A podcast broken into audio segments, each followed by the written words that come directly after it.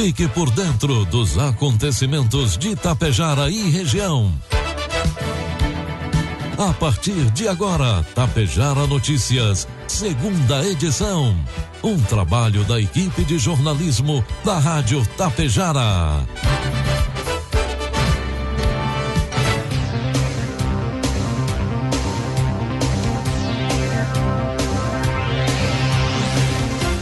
Agora são 12 horas com 31 minutos. Muito boa tarde. Está no ar aqui pela Tapejara FM 101,5, a segunda edição do Tapejara Notícias desta quinta-feira, 9 de setembro de 2021.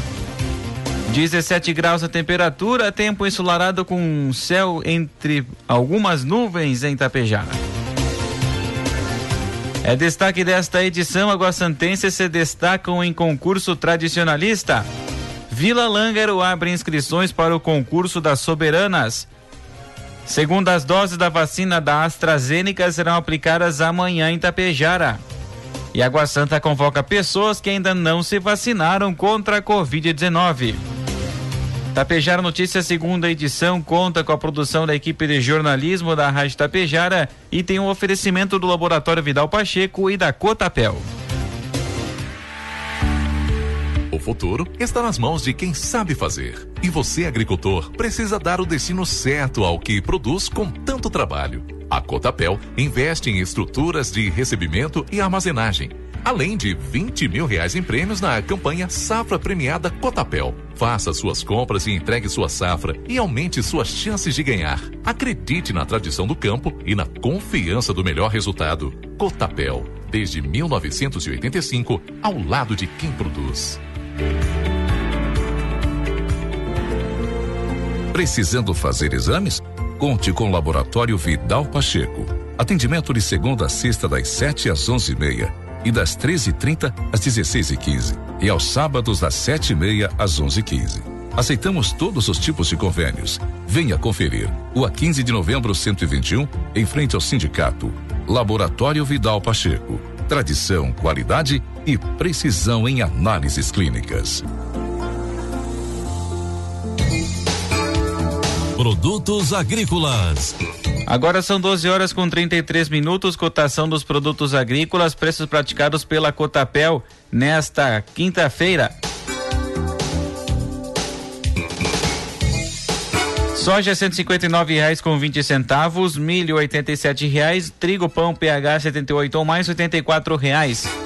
Mais de 90% do volume de negócios fechados na Expo Inter neste ano, uma das maiores feiras da América Latina, vem das vendas de máquinas e implementos agrícolas. Este ano, uma das novidades é uma escavadeira anfíbia de 40 toneladas que flutua. Selmo dos Santos é pecuarista no interior do estado e veio a Expo Inter com o objetivo de comprar uma máquina que ajudasse a reduzir os custos de produção. Ele se interessou por uma multi-enfardadora que promete entregar 45 fardos por hora. Ela minimiza todos os custos de uma granja porque ao invés de colocar três tratores para fazer silagem, com apenas uma eu faço tudo, contou o agricultor. O valor a ser desembolsado é de 1,8 milhão de reais, mas o vendedor garante um retorno rápido do investimento. Se o produtor tiver terra feita para silagem e produz em larga escala, em um ano e meio, ele paga automaticamente a máquina, contou o vendedor Estevan Puricelli. Uma das novidades da feira é a escavadeira anfíbia de 40 toneladas que flutua. Uma máquina customizada usada na tragédia de Brumadinho e que oferece como alternativa para produtores de arroz. Informe Econômico. Agora são 12 horas com 35 minutos. Vamos trazendo as informações do mercado econômico. Neste momento na Bolsa de Valores, dólar comercial cotado a cinco reais com vinte e seis centavos, dólar turismo cinco com quarenta e cinco, euro seis reais com vinte e três centavos. Os investimentos há muito tempo em nível insuficiente para garantir, garantir um crescimento sustentável da economia devem manter um quadro de estagnação ou de alta muito lenta, até pelo menos o próximo ano, segundo especialistas. O quadro, que já não é dos mais positivos, deve ser agravado pela crise político-institucional e também pela crise hídrica. No segundo trimestre deste ano, segundo dados do PIB anunciados na semana passada pelo IBGE, os investimentos caíram 3,6% em relação ao primeiro trimestre. Com isso, a taxa de investimentos, o total de aportes como proporção do PIB, ficou em 18,2%, bem inferior aos cerca de 33% médios registrados nos países emergentes e também abaixo da média de 22% das economias desenvolvidas conforme o Fundo Monetário Internacional. Para o ministro da Economia, Paulo Guedes, após ser duramente atingida pela Covid-19, a crise brasileira está voltando em V e com qualidade, puxada pelo setor privado com mais investimentos, mas não é o que dizem os analistas. Podemos até ter uma retomada puxada por investimentos, mas o ritmo não parece ser tão intenso. Até a própria recuperação da economia no ano que vem não parece ter crescimento mais forte. Estamos voltando para o cenário de crescimento baixo, diz Rodolfo Tobler, responsável pelas sondagens de confiança empresarial da Fundação Getúlio Vargas. Previsão do tempo. Agora são 12 horas com 37 minutos. A quinta-feira será marcada pelo retorno do sol em boa parte do Rio Grande do Sul. Há risco de pancadas moderadas de chuva apenas no litoral, campanha e sul do estado. Nas demais áreas, o tempo fica firme, mas com bastante nebulosidade, principalmente na Serra, região central e na fronteira oeste. Isso se dá por conta do avanço de uma massa de ar polar que também deve derrubar gradativamente as temperaturas. No amanhecer, Pedras Altas, no sul gaúcho, registrou a menor mínima no estado de 6 graus. Já os termômetros de Novo Tiradentes, no norte, e de Alto Feliz, no Vale do Caí, marcam 25 graus, a maior máxima registrada para hoje no estado. Em Tapejara, quarta-feira amanheceu com tempo ensolarado, 8 graus de temperatura, previsão para hoje de tempo ensolarado com algumas nuvens e as temperaturas podendo atingir à tarde os 20 graus. Já para amanhã, sexta-feira, previsão é de sol com algumas nuvens e as temperaturas devem oscilar entre 8 e 17 graus. Neste momento, tempo ensolarado, céu com poucas nuvens, 18 graus de temperatura, 49% a umidade relativa do ar. Destaques de Itapejara e região. 12 horas com 38 minutos. A partir de agora, você acompanha as principais informações locais e regionais na segunda edição do Tapejara Notícias. Aconteceu na última terça-feira, 7 de setembro, feriado da Independência do Brasil em Passo Fundo, mais uma edição da Ciranda de Prendas e Entreveiro de Peões. O evento, que escolhe os representantes culturais da sétima região tradicionalista, nesta oportunidade foi organizado de forma diferente devido a algumas restrições da pandemia. As provas tradicionais, artísticas, oralidade, campeiras e amostras não foram realizadas, e as novas prendas e peões foram avaliadas através de uma prova escrita e de um relatório de vivência. Desta forma, dois representantes do município de Água Santa do Piquete de Laçadores Pai João ganharam em suas categorias. Camila Mazaro, eleita primeira prenda mirim, e Luan Augusto Sabedotti, o primeiro piá. Agora eles representarão Água Santa e a sétima região tradicionalista no concurso a nível estadual. A Secretaria da Saúde de Itapejara promove amanhã sexta-feira a vacinação da segunda dose contra a Covid-19 para pessoas que receberam a primeira dose da AstraZeneca até o dia 15 de junho. A etapa acontece no Salão Paroquial das 8 às 11 horas da manhã e da 1 às 4 horas da tarde. Cidadão deve levar consigo documento com CPF, cartão SUS e o comprovante da primeira dose. Durante a campanha, você pode doar alimentos não perecíveis que serão destinados pela Secretaria de Assistência Social a pessoas em situação de vulnerabilidade. Também estão sendo aceitas doações de brinquedos que serão direcionados ao programa Primeira Infância Melhor, o PIM. Também hoje acontece à tarde a vacinação da segunda dose de que recebeu a vacina da Pfizer. A etapa acontecerá também da uma às quatro horas da tarde no Salão Paroquial de Tapejara. Quem recebeu a primeira dose da Pfizer até então 15 de junho também deve levar documento com CPF, cartão SUS e comprovante da primeira dose. 12 horas 41 minutos, 18 graus a temperatura. A Secretaria da Educação e Cultura de Vila Lângaro abriu ontem, quarta-feira, as inscrições para o concurso das soberanas composta por rainha, primeira princesa e segunda princesa, que representarão Vila Lângaro em eventos oficiais e em promoções diversas no período de 2021 a 2023.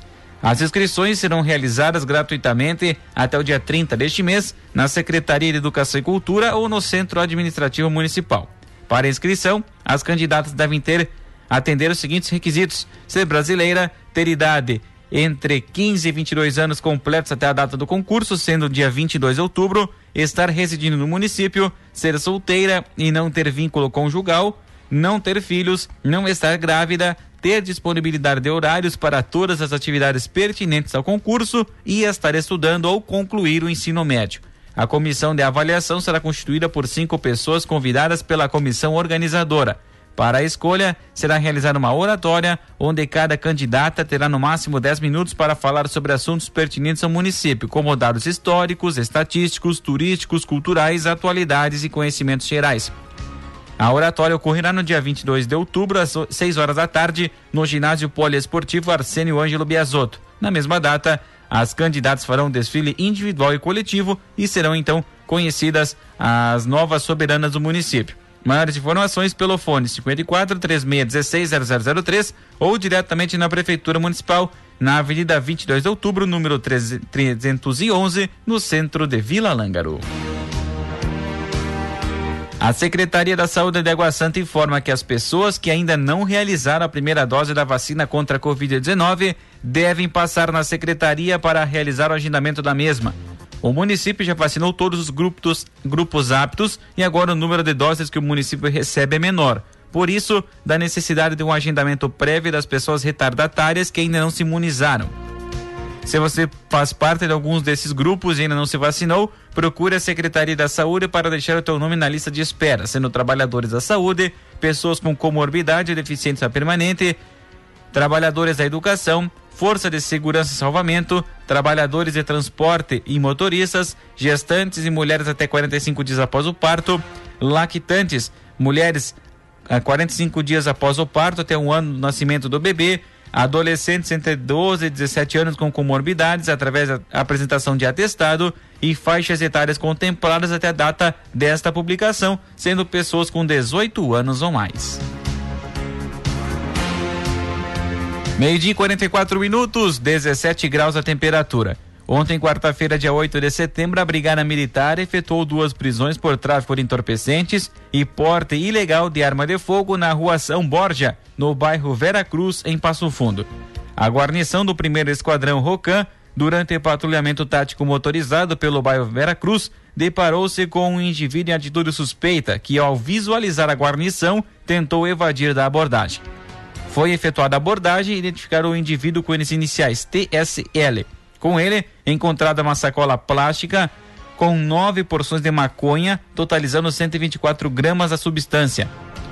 Na residência do mesmo foi abordado outro indivíduo de iniciais MNQ com 59 porções, totalizando 296 gramas e mais um tijolo de 489 gramas de maconha. Em sua cintura, durante a busca pessoal, foi encontrado um revólver calibre 32, com seis munições intactas. Diante dos fatos, foi dada a voz de prisão em flagrante e conduzido juntamente com as apreensões até a delegacia de polícia de pronto atendimento para as providências cabíveis. Também na manhã de ontem, quarta-feira, estiveram reunidos na cidade de Sananduva lideranças que possuem assento ao Coreia de Nordeste para o lançamento da Consulta Popular 2021-2022. Na ocasião, o consórcio intermunicipal da região nordeste do estado, Serenor, fez prestação de contas dos projetos que estão em andamento e que possuem recursos da consulta popular. Representando o governo do estado, a diretora do BARP, Bruna Bloss, vinculado à Secretaria Estadual de Planejamento, Governança e Gestão, fez um relato de como funcionará a consulta popular neste ano. A Assembleia definiu que a próxima etapa do processo será de forma presencial e com quatro reuniões micro-regionais. E neste ano, o Coreia do Nordeste estará discutindo projetos regionais no valor superior a 1 milhão e 28 mil reais, que serão destinados ao projeto com maioria de votos e uma cédula de três propostas. O presidente do Coreia do Nordeste, prefeito de Capão Bonito do Sul, Felipe Riet, fez questão de frisar o diferencial da região, que há anos vem buscando alocar o recurso da, da consulta popular em projetos estruturantes e que possam trazer ainda mais desenvolvimento à região nordeste do estado. A Polícia Federal deflagrou na manhã de hoje, quinta-feira, a Operação Red Dot, que investiga o tráfico de armas de fogo e acessórios na região nor norte do Rio Grande do Sul. Policiais federais, com o apoio da, Secre da Receita Federal, cumprem quatro mandados de busca e apreensão em Erechim nos endereços residenciais dos investigados, em uma loja de artigos de caça e pesca. A investigação teve início em 2019 com a prisão de dois homens pelo crime de contrabando de cigarros. Na apuração foi identificada a relação entre esses indivíduos e um funcionário do estabelecimento comercial destinado à venda de artigos de caça e pesca. Diligências indicam que o funcionário importava ilegalmente acessórios para armas de fogo e comercializava os produtos na loja. Além do tráfico de armas, são investigados os crimes de contrabando e associação criminosa. 12 horas 47 minutos, 17 graus a temperatura. A Secretaria da Saúde de Coxilha solicita aos munícipes que foram vacinados entre os dias 14 e 20 de agosto com a primeira dose da vacina da Coronavac do Instituto Butantan, que compareçam amanhã sexta-feira, dia 10, no ginásio poliesportivo municipal Olivério Garcia Trindade, das 8 às 9 horas, para receber a segunda dose da vacina contra a Covid-19. Os cidadãos devem estar portando CPF e caderneta de vacinação. A Secretaria da Saúde de Coxilha ressalta que não podem receber a vacina pessoas que tiveram Covid-19 nos últimos 30 dias e quem recebeu qualquer outra vacina nos últimos 14 dias.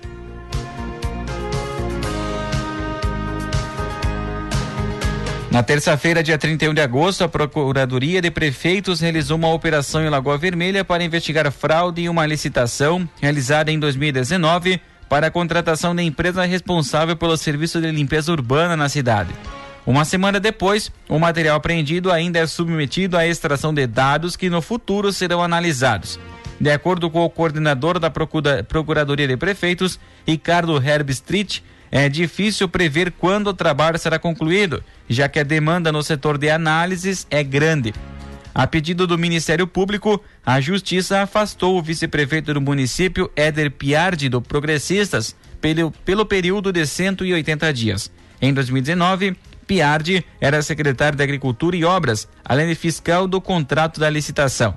Os investigadores também realizaram busca e apreensão na casa de Éder, do prefeito Gustavo Bonotto e na prefeitura municipal. Como as investigações ainda estão em andamento, Herb Street não tratou do conteúdo das denúncias que motivam a investigação ou confirmou se os crimes relatados foram constatados. De acordo com ele, após toda a análise, o Ministério Público terá uma posição e deve oferecer denúncia à Justiça ou determinar o arquivamento do caso. O governo de Getúlio Vargas, juntamente com os responsáveis pelas entidades tradicionalistas e galpões farroupilhas, decidiram realizar o 11º acampamento farroupilha do município, de 16 a 20 de setembro, sob responsabilidade da Secretaria de Educação, Cultura e Desporto. A proposta é a realização de um evento mais curto, de apenas cinco dias, de quinta a segunda-feira, de forma restrita e sem aglomeração de público, cumprindo determinadas regras a fim de, de evitar a propagação do Covid-19. Para oficializar o acampamento de Getúlio Vargas, foi emitido o decreto municipal 3661 de 25 de agosto deste ano, que disciplina as atividades que poderão ser realizadas no espaço do acampamento Farroupilha, que deverão seguir as normas estabelecidas no Decreto Municipal 3.649-21 e posteriores alterações. Durante o encontro dos tradicionalistas, foi decidido prestar uma homenagem à servidora pública, pioneira das realizações do acampamento, Janete Jevinski, a qual teve papel de suma importância ao longo das 10 edições do evento. Ela será patrona da 11 edição e o reconhecimento a Janete será realizado no dia 16 de setembro, data da abertura oficial do 11º acampamento Farroupilha de Getúlio Vargas.